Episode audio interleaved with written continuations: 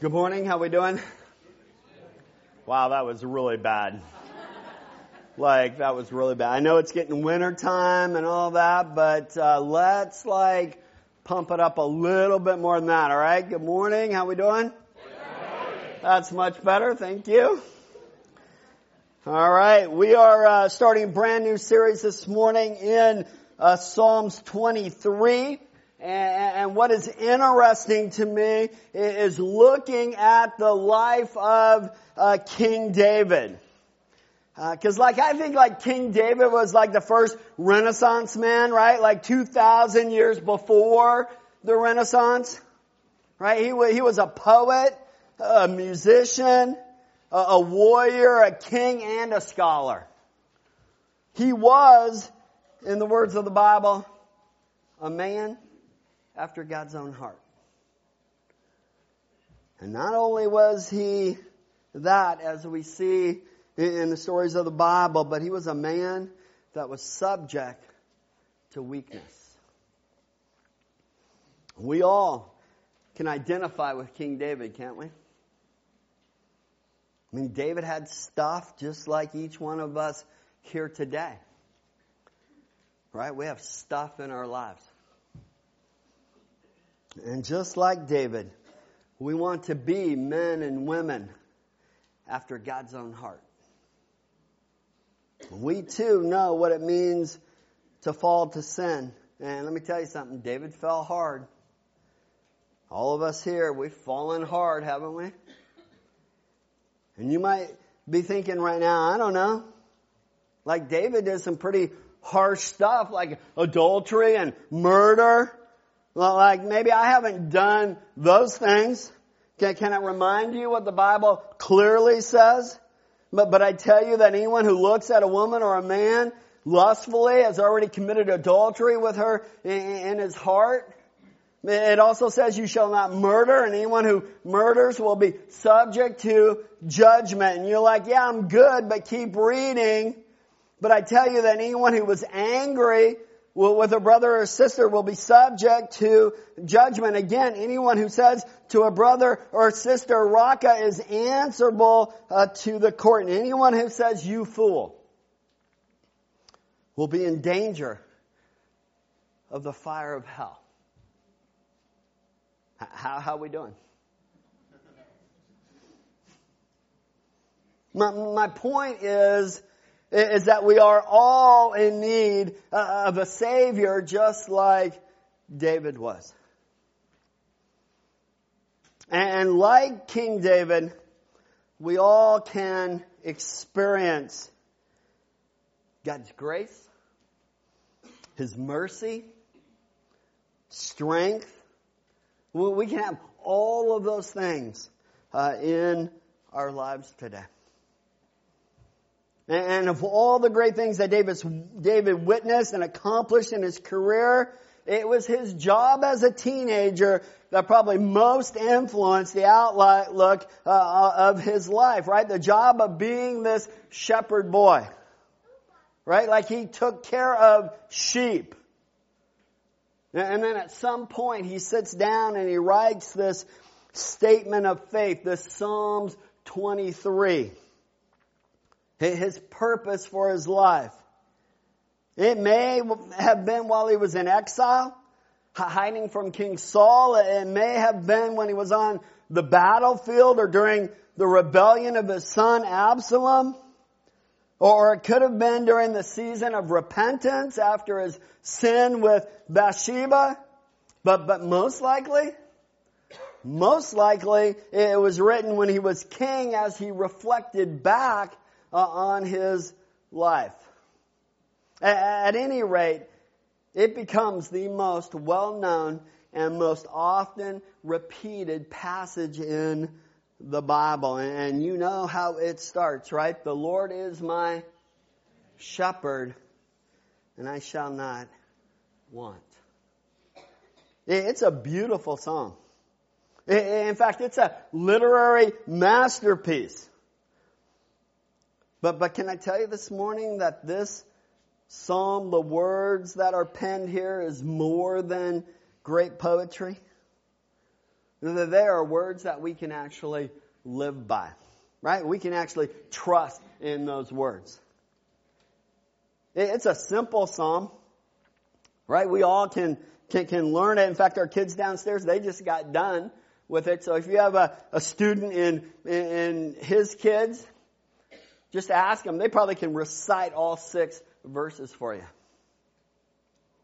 That the Hebrew version contains only 55 words. Most English translations are about 120 words.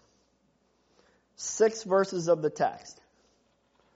And so for the next six weeks, I'll, be preaching this psalm one verse at a time, which I think is a little ironic since we just finished Revelation at chapters uh, at a time. Now we're just going to do one verse.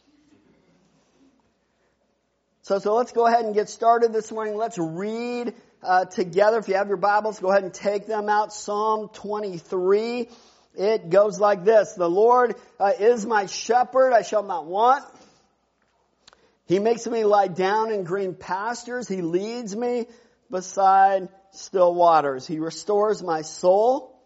He leads me in paths of righteousness for his name's sake. And even though I walk through the valley of the shadow of death, I fear no evil. For you are with me, your rod and your staff, they comfort me. When you prepare a table before me in the presence of my enemies, and you anoint my head with oil, my cup overflows. Surely goodness and mercy shall follow me all the days of my life. And I shall dwell in the house of the Lord uh, forever. So, so today we're gonna tackle verse one, right? The Lord is my shepherd, I shall not want. And when David says that, he's, his thought process, what he is thinking in his mind is all about God, right? The God of Israel. And he thought about his relationship with God and he makes this analogy of a shepherd and his sheep. So, so God was the shepherd to David and David was the sheep to God. And in one sense, this isn't necessarily unusual, right? There are other references and uh, of this analogy between deity and uh, his followers in the ancient Middle Eastern cultures. In all Eastern thought, and very definitely in biblical literature, a king is a shepherd. And it's also, as you well know, very familiar throughout the Bible that the Lord is a shepherd to his people. I mean, go all the way back to the book of Genesis, chapter 48, verse 15. Then he blessed Joseph and he said, May the God before whom my fathers Abraham and Isaac walked faithfully, the God who has been my shepherd all my life to this day. Jacob, right about the, at the end of his life. And, and at this point in his life, his faith is strong, it's good. And he sees his life as a series of mercies from God. And he says God has been his what? Shepherd. And then we see the idea in Isaiah 40, 11, he will feed his flock like a shepherd and he will carry the lambs in his arms holding them close to his heart. And he will gently lead the mother sheep with their young. And then obviously in the New Testament, we see it in the teachings of Jesus, right? John 10, 11, I'm the good shepherd. The good shepherd lays down his life for his sheep. In John 10, 14, I'm the good shepherd. I know my own sheep and they know me. So, so the first thing that we need to realize is although this may be a very beautiful analogy. It's not a complimentary one. Right? Sheep are like stupid. Right? That they, they, they are helpless. That they're defenseless. That they're completely unable to like look after themselves. Have you ever like drove, drove through states like Nevada or Wyoming and, and, and you're out in the middle of nowhere and off in the distance you oftentimes see like a herd of wild horses and they're usually out there and they're running wild and they're, they're, they're dirty and they're obviously not fenced in and they just like survive on their own. Right? Like wild dogs do the same thing. They live on their own and they're able to what? To survive. And many animals can do that. But you know what you don't hear? You don't hear like, look at that flock of sheep, man, they're just surviving. Right? You never hear that. It's because sheep by nature, they're dependent. And you know what? They need a shepherd. And it is remarkable that the Lord would call himself our shepherd. In Israel, as in other ancient societies, a shepherd's work was really considered the lowest of, uh, of all the things that you could do. Right? If a family needed a shepherd, guess who got the job? The youngest kid. Right? Because we're just gonna shove off the, the thing that nobody else wants to do. How many of you are like the baby of the family? Right? That's me. Right? Shove off all the stuff you don't want to do onto the youngest kid, right? That's what happened. I want you to know that Jehovah God has chosen to be our shepherd. And David knew that in a personal sense. He, he could say, my shepherd. And it wasn't just that the Lord was a shepherd for others in a theoretical kind of sense of that. It was a real personal shepherd for David. And so we, when we say the Lord is my shepherd, do you know what we're saying? We're, we're, we're saying that we're helpless and dependent. When we can't make it on our own. We need a Savior. It's not exactly the image that we want to project, is it? Right? We, we, we don't like to say that I'm this helpless little lamb. No, no, we would rather say like, the Lord is my general and I'm his warrior. Right? The Lord is my coach and I'm the, like, starting quarterback. Right? That's the picture that we like to paint. But guess what? David, he paints a different picture. One of weakness and helplessness, dependence.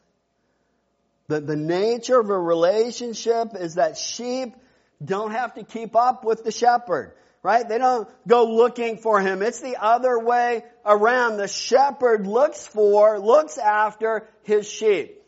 Ezekiel 34:11 says, "For thus saith the Lord God, Behold, I, I myself will search for my sheep and will seek them out." I want you to know that God seeks you out, right? He is looking for you. He is looking after you. And even when you're like wandering around oblivious to His presence, even when you don't have the presence of mind to seek Him for yourself, He is seeking you. Excuse me. Can I get a glass of water maybe? Jesus told a, a story about the kind of shepherd that he is in Luke 15 verses 3 through 6. He said, then Jesus told him this parable. Suppose one of you uh, has a hundred sheep and loses one of them uh, doesn't he leave the 99 in open country and go after the lost sheep until he finds it? And when he finds it, right, he joyfully puts it on his shoulders and goes home. And then he calls his, his friends and neighbors together and says, rejoice with me, I have found my lost sheep. Thank you.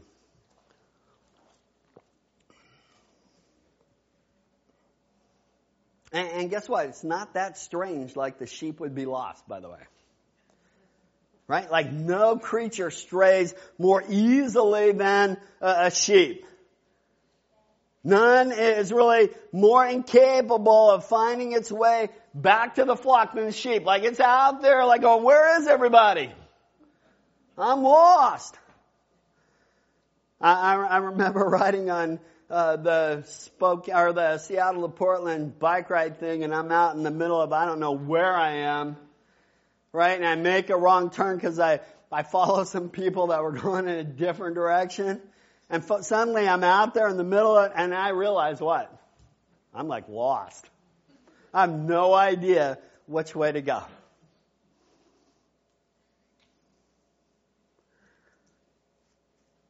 That's sheep. And, and the shepherd's concern, it's for the lost sheep.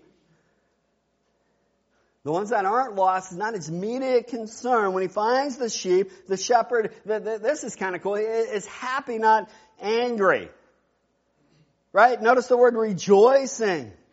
When, when Jesus carries us, he doesn't, he, he does it with rejoicing, not with a grudge, but gladly. Like you ever lost your kids and when you find them, you're like, I mean, you're glad, but you're also like, what's up, dude?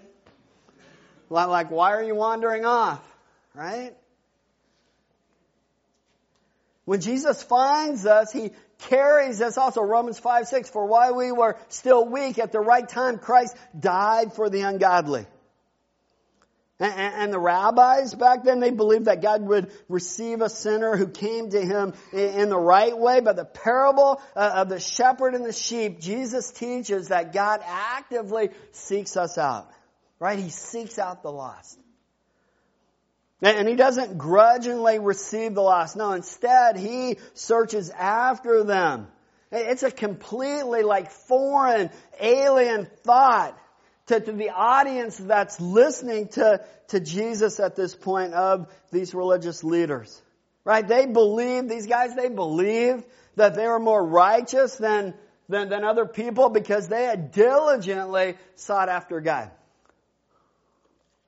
They were like, you know, we sought after God, you guys didn't, we're better than you, ha ha ha. Right? I, I think his listeners understood the story because in those days, many flocks belonged to the community, not just individuals. And so more than one shepherd looked after them. And at the end of the day, those who, who flocks were safe and they were returned to the pen after a, a day of being out in the field. When, when there was news that one shepherd was out looking for a lost sheep, those in the village, they would be on watch. They would be looking out for a sign of the returning shepherd. And when the lost sheep was resting safely in his arms, and then they would celebrate the, the, the fact that the sheep had been found and returned uh, to the flock. And then Jesus says this in, in Luke 15, verse 7. He says, I tell you that in the same way, there'll be more rejoicing in heaven over one sinner who repents than over 99 righteous persons who do not need to repent. And that's how much God cares for the lost. And, I realize there's probably some of you here today, you're like, I don't think he's watching out for me. Right? I don't see it. I don't feel it. Have you ever said that? I have. You know what? That's just like a sheep to think that. Right? Especially wandering sheep. Out in the wild, facing the elements, in danger of attack, thinking, look at this mess that I'm in, and where is that so-called shepherd now? Right? I'll tell you what, he's looking for you. If you've wandered off, he's looking for you. Made mistakes, he's looking for you. Feel alone, looking for you. Lost your way? He is looking for you. Just listen for the sound of his voice. See, see, in the sheep shepherd relationship, the shepherd is the one in control. Right? He takes the lead. He assumes the responsibility for the safety of the flock. And because of that, sheep don't worry about the day-to-day stresses of life. Well, like if you could sit down and actually talk uh, and have a conversation with a sheep, right? He or she would never say, I'm worried about the future. Because you know, there's only so much grass in the world and sooner or later we're gonna like run out of grass. Or by the way, I'm not sure how long we can count on this still water thing. We need to gather all of us uh, sheep together and get organized, right? We need to do some long-term planning, right? We need to look out for ourselves. Sheep don't say that. Because they know they're under the care of the shepherd. And the shepherd will give them what they need. That's why David is able to say, What? The Lord is my shepherd, I shall not want. He's talking about contentment. And contentment doesn't come naturally to us, right? It's our natural human tendency to, to look to the next thing, to remain dissatisfied, even when life isn't all that bad. We go after whatever we think is going to make us content, and then we find it, and then we figure out what? Wasn't all that great after all. Right? A lot of flaws in that. That's why Solomon said in Ecclesiastes 5, 10, those who love money will never have enough. How meaningless to think that wealth brings true uh, happiness. Our fallen tendency is towards being discontent, but the sheep and the shepherd's flock have the luxury of experiencing what? True contentment. That, that was a really long intro to get us to this point.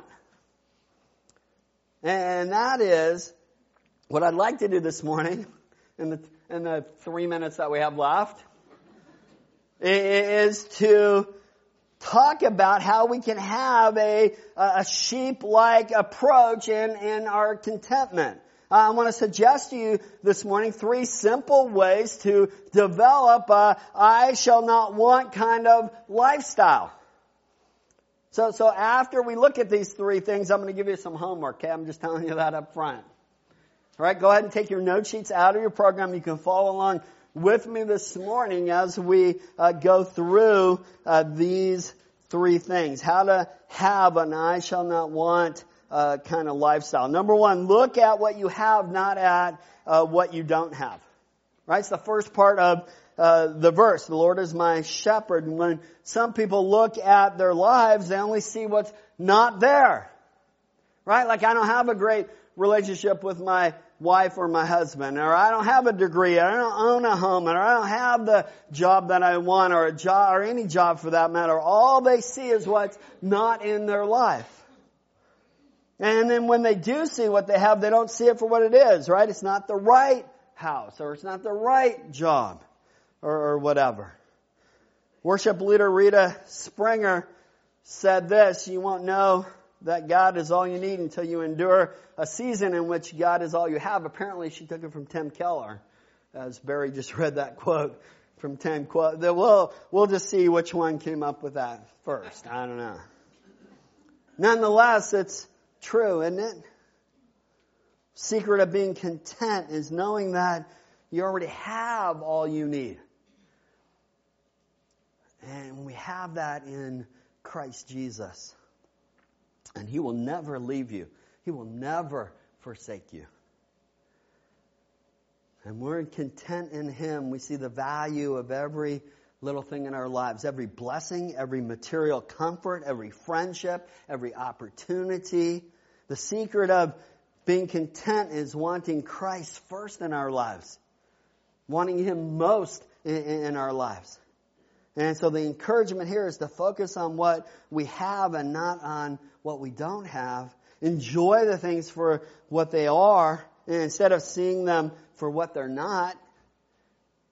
And we can develop that kind of habit, it'll take us a long way in the direction of contentment. The second thing this morning that will help us live a I shall not want lifestyle. Number two is measure your life in terms of blessings and not possessions. Right? It's the second part. I shall not want. Max Lucado tells a story about a man in the midst of a financial collapse in his life and he went to his pastor for counseling. Here's how the conversation went. Uh, the, the man said this. He, he went to his pastor and he said, Pastor, I have lost everything. Pastor, I'm sorry to hear that you've lost your faith. Man, no, no, I still have my faith. Pastor, then, then I'm sorry to hear that you've lost your character. No, no, no, I never said that. I have my character. Pastor, I'm sorry to hear that you've lost your salvation. The man said, no, that's not what I said. I didn't lose my salvation. Pastor, so you have your faith, your character, and your salvation. It seems to me that you haven't lost anything that really matters. And so sometimes we put so much emphasis on the other stuff and instead of understanding our intangible blessings that we do have. That's why Jesus said in Luke 12, 15, and he said to them, take care and be on your guard against all covetousness. For if one's life does not, for one's life does not consist in the abundance of his possessions. And the idea here is that we're all under attack from covetousness. And we need to protect ourselves from that. We need to guard ourselves from it, not just be aware of it. We are to be kept from greed. And there's one overall principle that we must understand. One's life does not consist of the abundance of things that he possesses, right? So anything other than that is to live in, in, with a covetousness attitude, which is idolatry according to Colossians 3 5. So, so I want to encourage you this morning to, to look for the intangible things in your life. The, the joy of listening to, to good music, the, the joy of reading a good book or learning a new skill. The things that we can't necessarily uh, assign a, a, dollar amount to, but there are things that add meaning to our, our day. Anybody remember the old hymn, Count Your Blessings, right? Count your blessings, name them one by one. Count your many blessings, see what God has done. It's a good habit to get into. Here's the lesson that it teaches. We have in God, or what we have in God far surpasses anything that, that we have in this world. There's a third thing that will help us live an I shall not want lifestyle. Number three is uh, what you really need will come to you when you really need it. Same part of uh, verse one, the last part, I shall not want. Uh, do you know what I've learned about that uh, along the way? I, I don't always get as much as I want, but I always get what I need.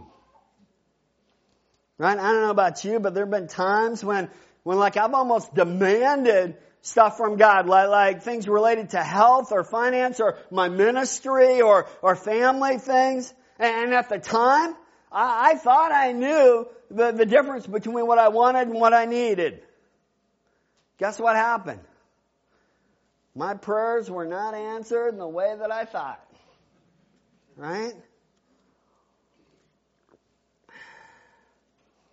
But in the aftermath of those missed expectations, I was able to see what the hand of God taking care of me, providing for what was best for me, rather than what I felt that, that, that I wanted. And what a privilege it is to be able to bring all of our cares before God.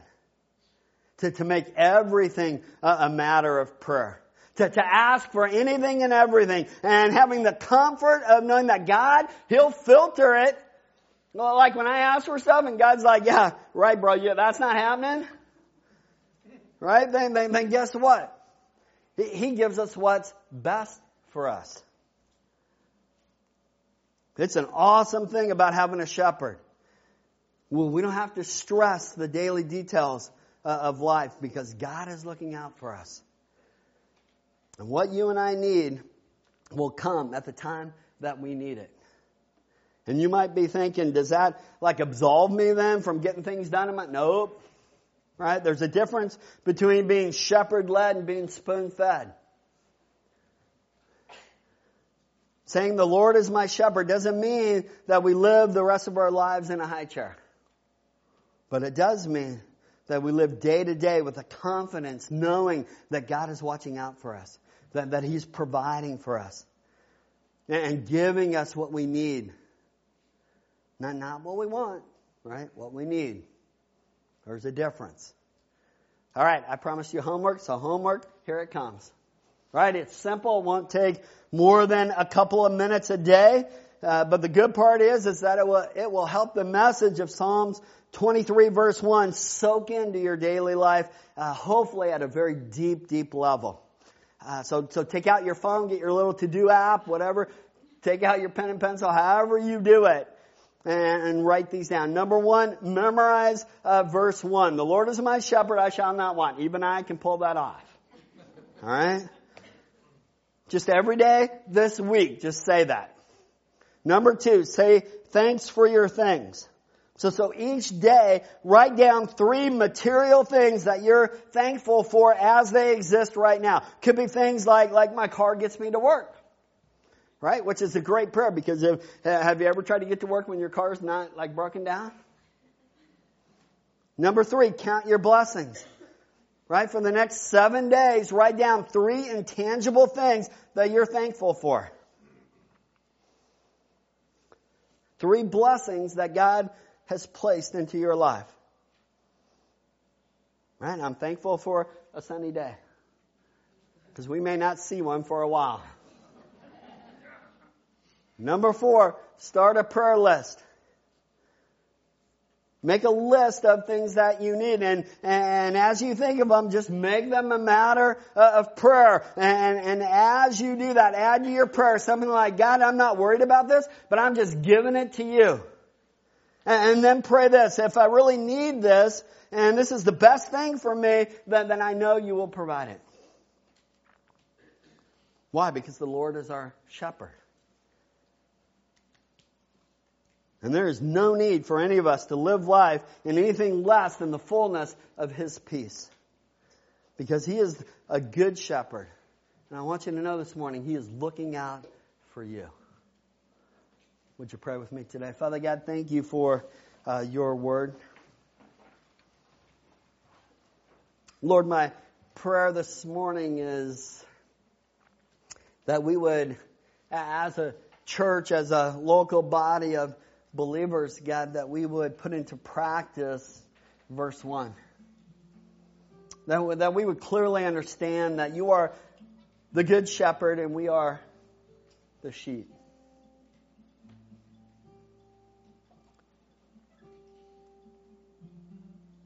Father, I pray that we can rest in you.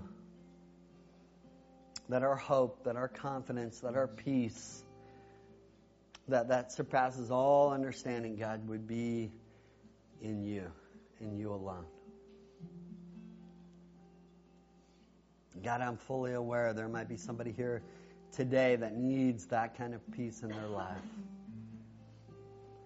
Maybe you're here today and, and, and your life's a wreck and you're looking for peace. It's found in the person of Jesus Christ. He died on a cross for your sin so that you can have a peace.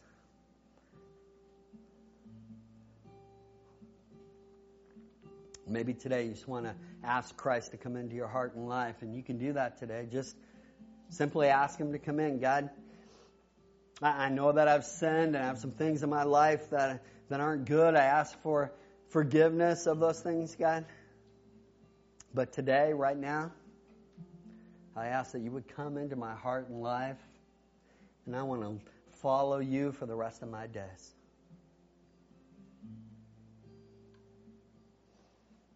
If you prayed that prayer, I want to assure you that Christ did just that.